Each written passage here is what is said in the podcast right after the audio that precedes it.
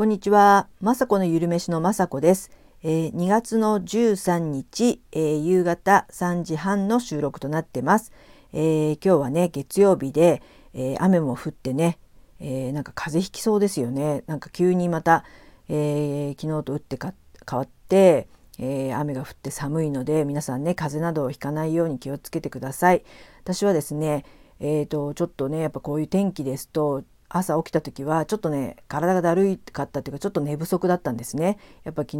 も飼い猫のドラちゃんに起こされたりとかして変な時間に起きちゃって寝れなくなっちゃったりとかしてちょっとねあのこういう天気の時も天気もあのせいなんですけど天気のせいなんですけど体調がなんか悪いなと思ったんですね。でも昨日あの妹の家に行った時にえっ、ー、とイエロームングダルって言って、えー、インドのね豆をえー、いただいたのを思い出してそうだ私もキッチャリっていうのを作ろうと思ったんですね。でそのキッチャリっていうのがすごく栄養価が高くて、えー、インドのアイルベーダーって言ってねすごくあの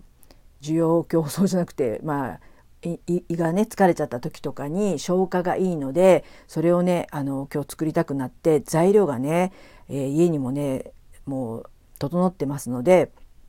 とにかくそれをね今日朝早く起きた時に、えー、キッチャリーっていうのを作りました。すごくね養生食で、えー、胃に優しいのでねそれをね食べてましたらだんだんね元気が出てきてやっぱねあんまりね元気がないからってあ今日はコーヒーだけにしようとかって昔だったらあったんですけど今日はまあたまたま、えー、材料もあったので作ったんですけどすごくねあのスパイスがの食欲を増すのですごくねあのめちゃくちゃいいんですよね。で、えー、何が入ってるかっていうとあの私大好きなんですけど生姜が入ってるのですごく温まりますしまああとはスパイスはお好みっていうかね何でもいいんですけども私ねまだスパイスのことは本当詳しくないんですけどとりあえず家にあるクミンシードとターメリックとコリアンダーシードとあとは本当ね何入れてもいいんじゃないけど、えーと、シナモンも入れましたしあのそれぞれね効果があるんですけどまだまだ全然覚えられなくてあとねフェンネルっていうのかな？それも家にあったので入れてもうあのイエロームングダルっていう、えー、引き割りの豆と、えー、今日は白米で、えー、すごくお水を入れて柔らかくなればおかゆになればいいんですねそんなのをね食べたらすごく元気になったので、えー、よかったです。で元気になったら、えー、たまたま、えーと、今日ねまたパワーサラダっていうのをいつもね作ってるんですね。でそれの材料を作ることになるんだったらいや YouTube これ撮ってなかったから撮ろうなんて思って YouTube 撮る元気も出てきました。なので撮影したんですけど、えー、今日作ったのは、えー、一つは、えー、大豆がねえー、簡単に私魔法瓶で茹でられるので大豆と、えー、玉ねぎをさらしたので、えー、カレー粉とかね酢とか入れた、えピクルスとピクルス入れたいつも間違っちゃうんですけどピクルスとあとは、えそれがあ一つともう一つは、えー刻み揚げって言って最近あのまあブランド名いろんなブランドが出てるんですけど相模屋さんっていうブランドの袋に入ったね揚げが全部切ってあってそれがそれにだしとか甘辛くね、えー、煮て多分こうちょっとねカラッと揚げたような感じ揚げた焼いてるのかな？で結構そのカリカリというかそういったもうすぐね、えー、生でサラダのトッピングにもなるって書いてありますしおひたしにちょっと入れるともともと味がついてるのですごく味がねあの決まるっていうので、えー、私もそれを買ったことがあってこれなんなら作れるんじゃないかなって思ってから家でねまあ自分なりの味なんですけど私はちょっと砂糖とかあんまり入れないようにしてるので、えー、醤油と酒とみりんを同量ぐらい入れてあとだしのね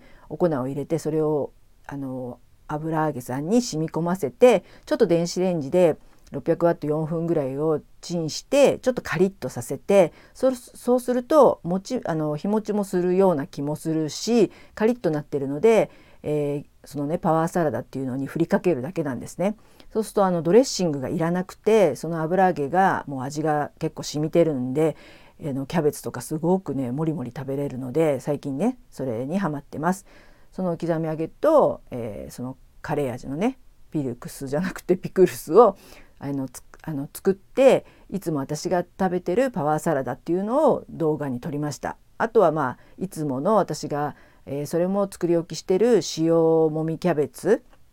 前に YouTube であのアップしたこともあるんですけど基本のキャベツがあればあのいろんなねあの鶏ハムも、えー、土曜日に作ってあったので鶏ハムも乗せてあとゆで卵もあったのでゆで卵を乗せてあとはアボガドでねさっきのそういった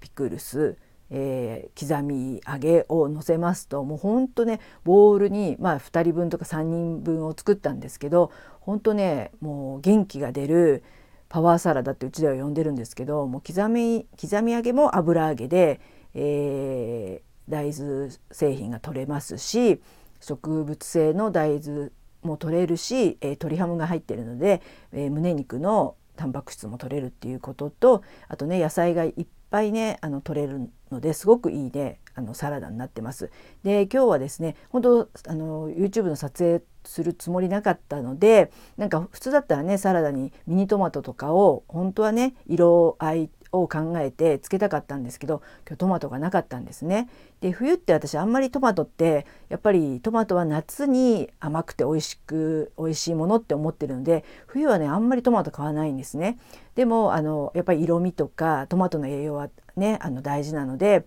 そういった時にうちには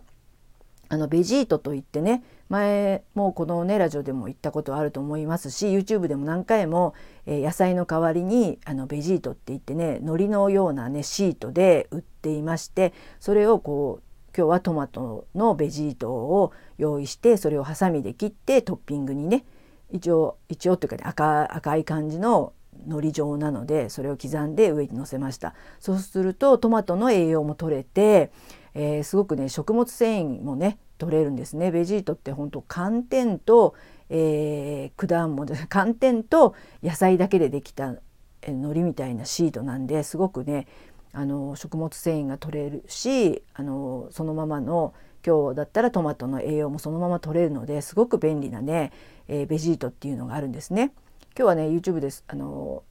そんなあまり出てこなかったんですけど私うちには必ず、えー、トマトだとか人参とか大根とかのベジートがあってちょっと野菜不足してるなとか、えーと、そういった時に便利ですし、えー、海苔みたいなので海苔巻きみたいにしてあの野菜のシートでねご飯あの巻いたりとかねそんな風にして食べてねすごくあの美味しいし便利な、えー、商品があります。それなので今日はねそのパワーサラダを作りました。はい、であとはですねちょっと急に思い出したんですけど、えーと、昨日、えーと、妹の家行った時もお土産で持ってったんですけどその相模屋さんっていうねところで出してるあのビヨンド豆腐っていう名前が書いてあってなんかウニをウニのような豆腐っていう題かなちょっと間違ったら間違ってるかもしれないんですけど、えー、見た目はね見た目っていうかあのプリンのカップに入っててえー、ウニのような豆腐みたいな感じで、えー、書いてあってそれが本当見た目もすごく黄色くて、えーと、ウニみたいなんですね。でそれをスプーンですくって、えーと、そこにわさびをちょっとのせて、まあ、醤油垂らして、まあ、海苔で食べたりとかもちろん軍艦巻きにして酢飯の上にそのビヨンド豆腐のウニ豆腐を入れてあの醤油つけてね食べるんですけどこれがねめちゃくちゃね美味しいんですよ。ほんとウニのようで私ウニってねあの高級なね食材ですしあんまり食べたことないというか食べね、とっても美味しいウニを、まあ、北海道で行った時にね食べたことはありますけど、えーと、自分でお寿司でねウニ取って食べるとかあんまりないので、えー、まあ、どっちかっていうとまあ嫌いではないですけどすごく大好きなネタでもないんですけどそれはどうでもいいんですけどとにかくもうねもう本当にウニなんですよ。でなんか前テレビでやってましてでそのウニが嫌いな人でも食べれるウニっていうことで食べたんですね。でまあそれは、えーと、実はだから豆腐なんですよ。でウニのようにででも本当にクリーミーでウニみたいなんですけど豆腐だよっていうのがまあオチというかねそういう製品なんですけどすごくねこれあのもし見かけたらねちょっと一度は食べた方がいいかもしれない。あのイオン系とか私うちの近くでしたら声優だとかあとセブンイレブンにも売ってるみたいなので、まあ、200円前後？200コンビニとかだと250円ぐらいかな？そのような感じでウニが食べれますし豆腐なのでねまあヘルシーではありますね。で私もそういうの見ちゃうと何でもなんか作りたくなっちゃうんですけどちょっとウニ豆腐は作れない気がする。あの先ほど言ったね刻み揚げとかは油揚げでなんとか味付けして電子レンジでチンして作っちゃえとか思っちゃうんですけどウニ豆腐は本当にこのね企業努力というかすごくねこれは真似できないと思いますし、えー、ウニを買ってきてなんてことはね私はできないので是非これはねあのよかったら一度は食べてみてください。すごくね美味しいので、まあ、おすすめというかね面白いと思いますはいそんな感じで月曜日から結局元気な雅子でしたはい最後まで、えー、聞いていただきいつも本当にありがとうございます。雅子のゆるめしの雅子でした。